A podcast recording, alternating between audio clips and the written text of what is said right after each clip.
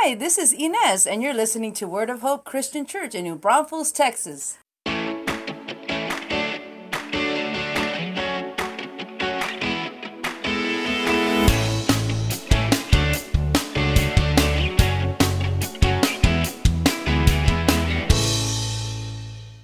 Hi, folks, and a very happy and blessed new year to you and yours. I'm Pastor Tim with Word of Hope Christian Church in New Braunfels, Texas, and it's my honor to be with you. Welcome to our Sunday sermon. Today is New Year's Day, January 1st. So I was really struggling since before the last Christmas sermon series, The Colors of Christmas, on what to share with you today. It's New Year's Day, and the possibilities are endless as we begin to look ahead. And I've preached about that, in fact, for many a year but something has really been nagging at me. There needs to be something different. So the thought that was rolling around in my head was okay, it's the Sunday after Christmas, now what? You know, that moment after Christmas, we kind of exhale and everything sort of winds down. And in fact, we might feel like it's a letdown.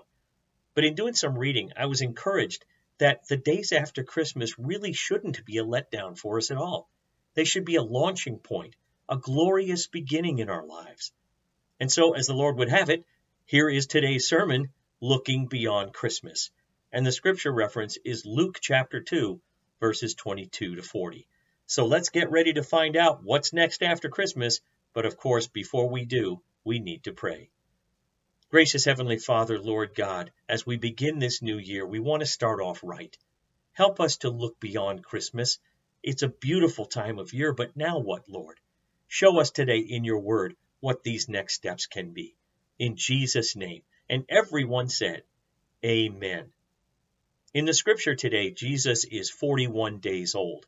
And in verse 22, it says, His parents took him to Jerusalem, to the temple, to present him to the Lord. And while they were there, the Holy Spirit made sure that they crossed paths with a very devoted man named Simeon.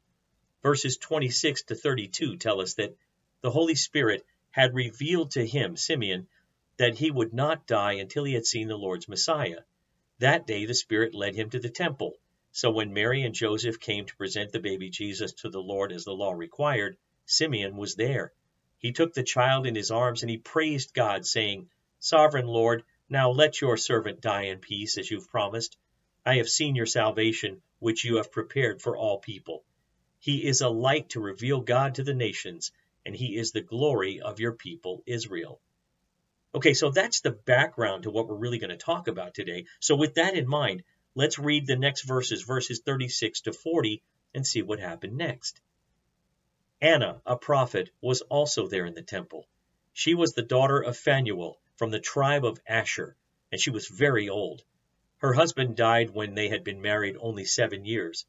Then she lived as a widow to the age of 84.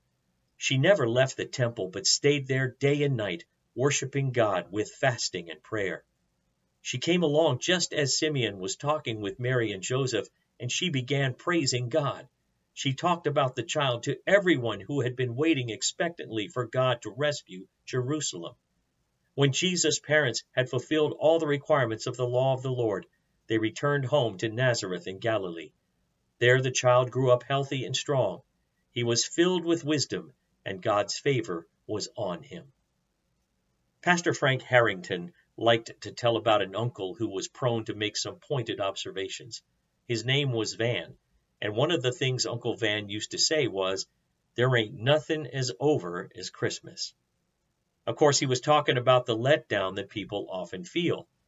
But the days after Christmas shouldn't be a letdown. That's what we were just talking about. They should be a launching point.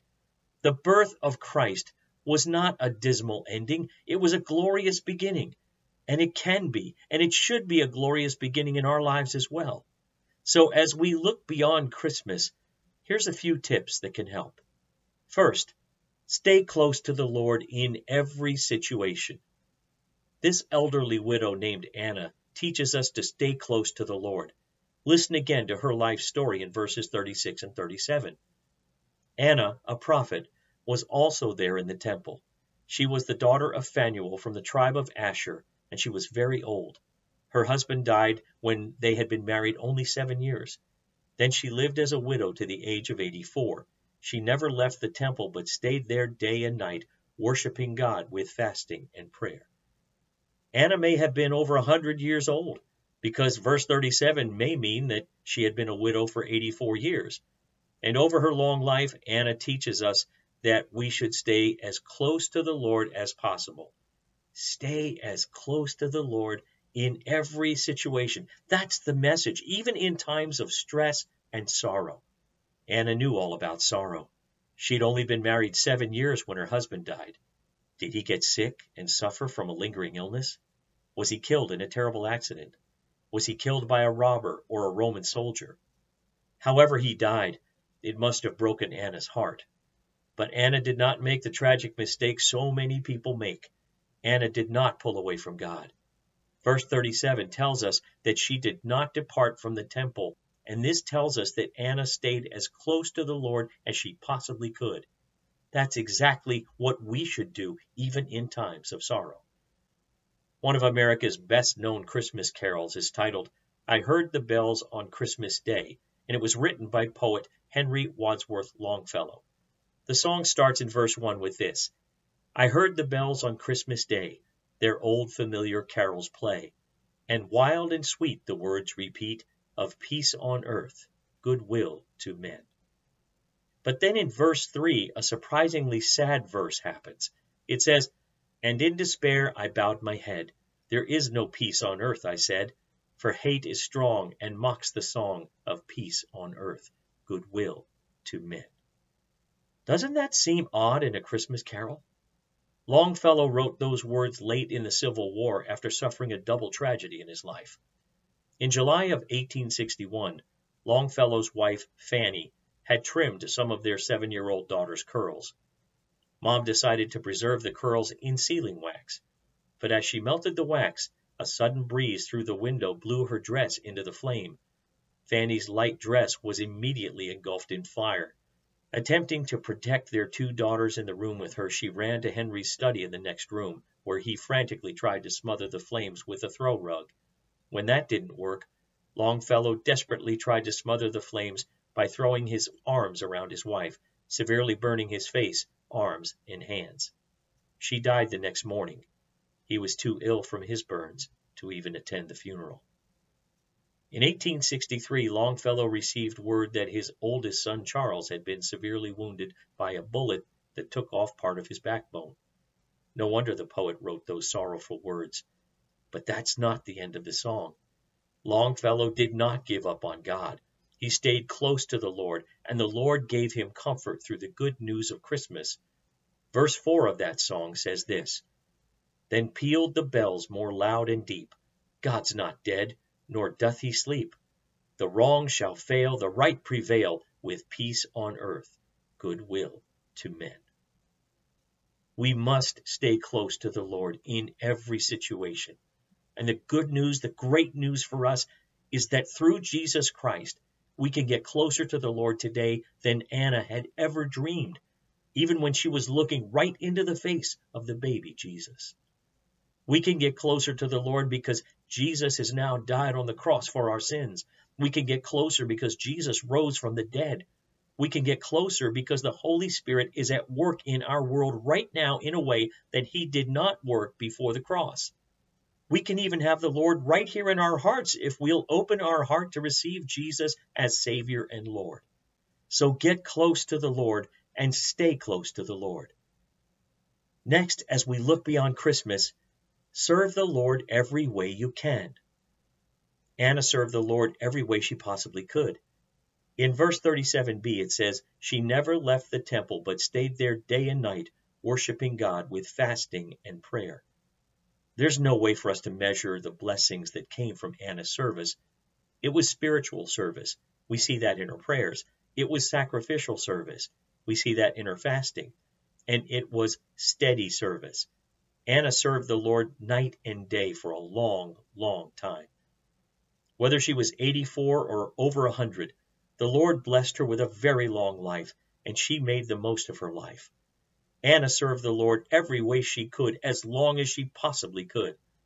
One lesson for us is that we're never too old to serve the Lord. But a bigger lesson is that we must serve the Lord while we can. Most of us will not live to 84, and certainly not to 100. Time is short.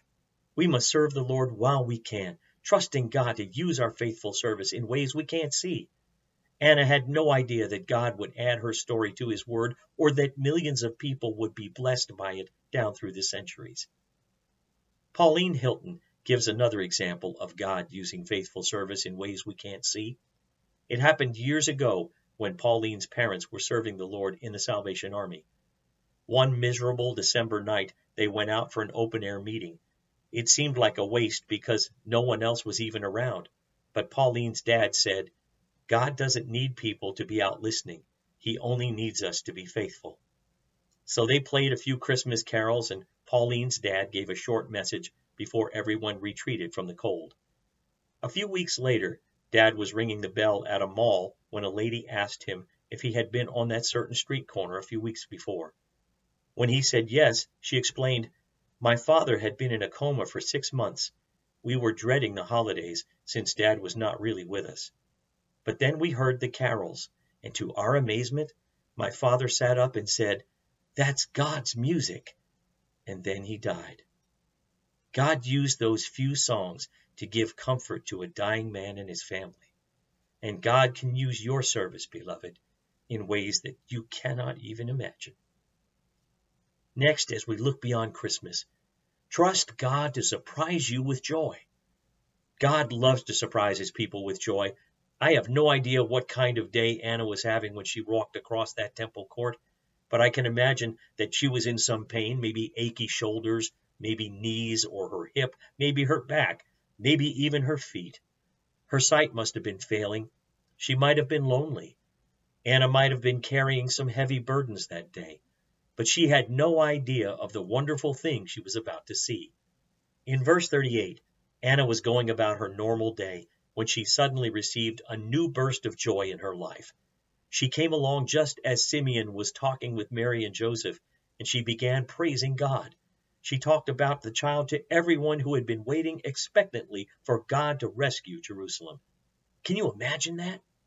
God made sure she ran right into the newborn Savior at just the right time. Perfect.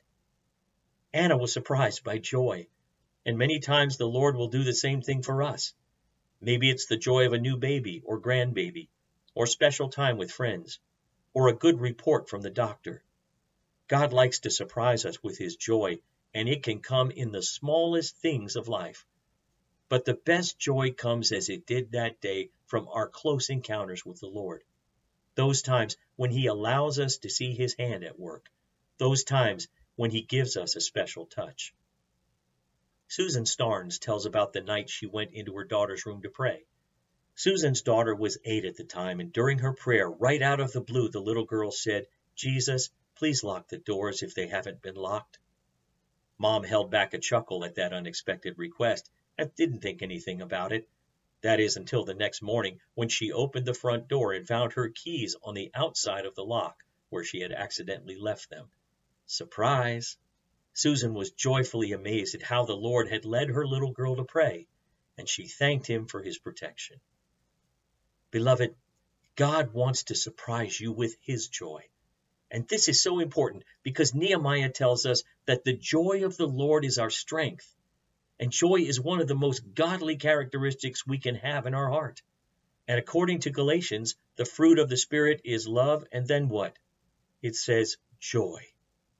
In Luke 15, Jesus told three parables to help us understand God's attitude towards seeking the lost. And every time the lost was found, there was great joy. Listen to two of these parables. Luke 15, let's read verses 1 to 10.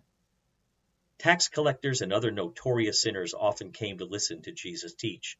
This made the Pharisees and teachers of religious law complain that he was associating with such sinful people, even eating with them so Jesus told them this story. If a man has a hundred sheep and one of them gets lost, what will he do? Won't he leave the ninety nine others in the wilderness and go search for that one that's lost until he finds it? And when he has found it, he will joyfully carry it home on his shoulders. When he arrives, he'll call together his friends and neighbors, saying, Rejoice with me, because I have found my lost sheep. In the same way, there is more joy in heaven over one lost sinner who repents and returns to God than over 99 others who are righteous and haven't strayed away. Or suppose a woman has 10 silver coins and loses one. Won't she light a lamp and sweep the entire house and search carefully until she finds it? And when she finds it, she will call in her friends and neighbors and say, Rejoice with me, because I have found my lost coin. In the same way, there is joy in the presence of God's angels when even one sinner repents.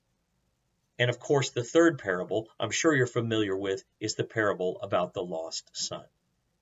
Joy is a good, proper, and godly thing. And what do you think I'll do if I have this godly joy? I'll do the same thing Anna did in verse 38, where she began praising God. She talked about the child to everyone who had been waiting expectantly for God to rescue Jerusalem. Anna shared her joy with everybody she could, and that's what the Lord wants you and I to do, beloved. Maybe you don't feel very joyful today, but don't give up on the joy of the Lord. Ask the Lord to restore his joy to you, and he will. And lastly, as we look beyond Christmas, trust God to strengthen your life with spiritual growth. The Lord Himself is our model for spiritual growth, as we see in verse 40, where it says, The child, Jesus, grew up healthy and strong. He was filled with wisdom, and God's favor was on him. How many of you feel like you're in a spiritual rut? God never wants us to get stuck in a spiritual rut. As long as we're in this world, the Lord wants us to grow spiritually. God wants us to grow strong in His wisdom and grace. In Ephesians 4, verses 13 and 15, Paul tells us that we should grow until we all come to such unity in our faith and knowledge of God's Son that we will be mature in the Lord, measuring up to the full and complete standard of Christ. And then in verse 15, that we will speak the truth in love, growing in every way more and more like Christ, who is the head of his body, the church. Peter tells believers in 2 Peter 3:18, "You must grow in the grace and knowledge of our Lord and Savior Jesus Christ." God wants Christians to grow spiritually. Are you growing, beloved? Maybe not. Pastor Selwyn Hughes helps us see God's high standards with these questions. Am I trying to grasp things from God's hands or are my hands relaxed and empty so that I might receive? Do I shrink from painful experiences, or do I welcome them in the knowledge that they will make me a more sensitive person? Am I so sure of God and His resources that I am free from a spirit of demandingness and overconcern? Is my goal to be happy, or is it to be holy? Am I more taken up with getting pleasure out of God than I am with giving pleasure to God? Do I have a deep compassion or concern for the plight of others? Is my heart clean and pure? Have I experienced an inner cleansing that has reached to the deepest depths? Am I a reconciler, one who seeks to reconcile others to God, and, where necessary, to each other? Pastor Hughes asked these questions and then added, don't be discouraged if you can't see all these beautiful attitudes at work in your life. Remember, we grow in grace. Are you growing, beloved? Maybe not. Pastor Rick Warren points out that spiritual growth does not just happen once you're saved, even if you attend services regularly. Churches are filled with people who've attended for their entire lives, yet they are still spiritual babies. Spiritual growth is not automatic with the passing of time. The writer of Hebrews sadly noted, though by this time you ought to be teachers, you need someone to teach you the elementary truths of God's Word all over again. Millions of Christians have grown older without ever growing up. Warren continues, the truth is that spiritual growth is intentional. It requires a commitment to grow. A person must want to grow, decide to grow, and make an effort to grow. Warren concludes by saying discipleship begins with a decision. Beloved, make the commitment today. Don't let your spiritual life get stuck in a rut. Don't let it get caught in this time after Christmas where we let down. God wants all Christians to grow spiritually. But how are we going to do that? There's just a whole lot to say about that. But today, let me just focus you on two things that you can do, two requirements, if you will, for spiritual growth. Number one, of course, we must feed ourselves on the Word of God. Peter was speaking to believers in 1 Peter 2 2 when he said, Like newborn babies, you must crave pure spiritual milk so that you will grow into a full experience of salvation. Cry out for this nourishment, he said. One problem many Christians have today is that they're starving themselves from the Word of God. And I'm not just talking about coming to church on Sunday and Wednesday. I'm talking about taking in some of God's Word every single day. Jerry Vines said, An unread Bible is like food uneaten, a love letter never read, a buried sword, a road map unstudied, gold that was never mined. And the second requirement would be this you must realize that we cannot grow alone. As Pastor Warren said, and I quote, the truth is that Christians need relationships in order to grow. We don't grow in isolation from others. We develop in the context of fellowship. End quote. Paul Harvey told about a 73 year old man who was rescued by his friends just in the nick of time. This farmer had been pinned under his tractor for four long days and nights he suffered through a terrible storm and had to have his leg amputated below the knee. But it could have been a lot worse. It could have cost him his life, and it would have too if his friends hadn't come looking. Why did they go to his farm to check? He missed Wednesday night prayer meeting. Not showing up for the least attended service of the week caused those who loved him to realize something must be drastically wrong. This man's faithfulness to the Lord and his church saved his life. But his faithfulness did much more than save his life. It gave him the kind of spiritual growth God wants us all to have through close relationships with each other. My friends, Christmas is over, but that's not the end for us. Make it a glorious beginning. Stay close to the Lord in every situation. Serve the Lord every way you can. Trust God to surprise you with joy and strengthen your life with spiritual growth. And all God's people said, Amen.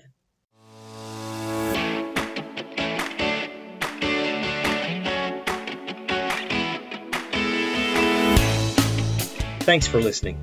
Join us again next time for another encouraging message from God's Word. To find out more about our ministry, look us up on the web at www.whccnb.org. Word of Hope Christian Church. Real people, a real God, real hope.